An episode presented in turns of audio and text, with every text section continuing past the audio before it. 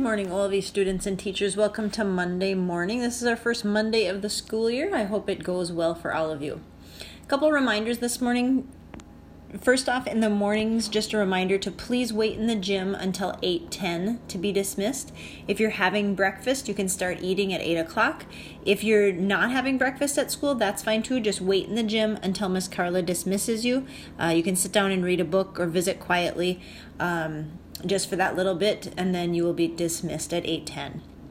We really need students to not be in the hallways um, or waiting outside by lockers until 8:10. That's a time teachers can get some work done and get ready for the day and then be with you at 8:10 in the classroom. So we need you to be in the gym waiting patiently.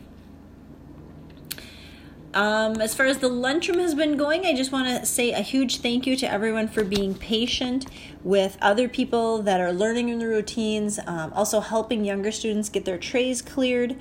Um, I've seen quite a few students um, just helping the younger students to get in the right line. Um, where do you put your silverware? How do you dump your milk? And helping them learn those routines. So, thank you so much for that help. Uh, remember also at lunch, you need three components for lunch. One of those must be a fruit or a vegetable. You don't have to take both, and the hot vegetable does count, um, but you need to have one fruit or vegetable on your tray um, out of your three components.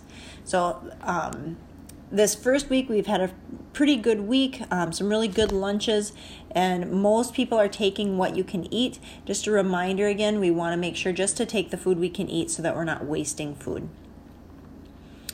also, a big thank you to all of you for being flexible last Friday um, when we were having trouble with the bathrooms.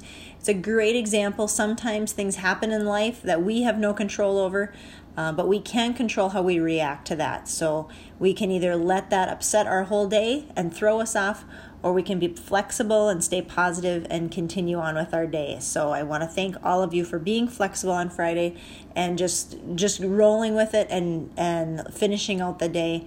Um, so thank you to all of you for that. We do have a birthday to celebrate today in kindergarten. Ronit Malik is celebrating his birthday today, so we wish Ronit a very happy birthday today as he celebrates with his class and his family later on. Happy birthday to you, Ronit. And as we close out morning announcements this morning, let's pray together in the name of the Father, Son, Holy Spirit. Amen.